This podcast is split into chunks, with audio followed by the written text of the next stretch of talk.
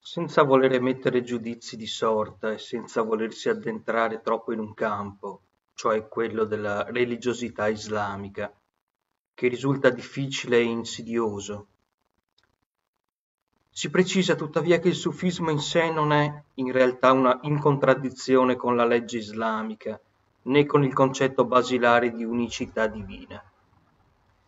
È certo una forma di spiritualità profonda che porta il rapporto Dio-uomo, Signore-servo, ad estreme conseguenze.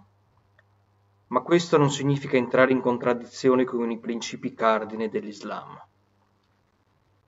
Difatti è proprio dal Corano e dagli hadith, i detti e i fatti del profeta, che i sufi partono. È su questi che essi riflettono ed è a questi stessi che i mistici sufi si tengono ancorati.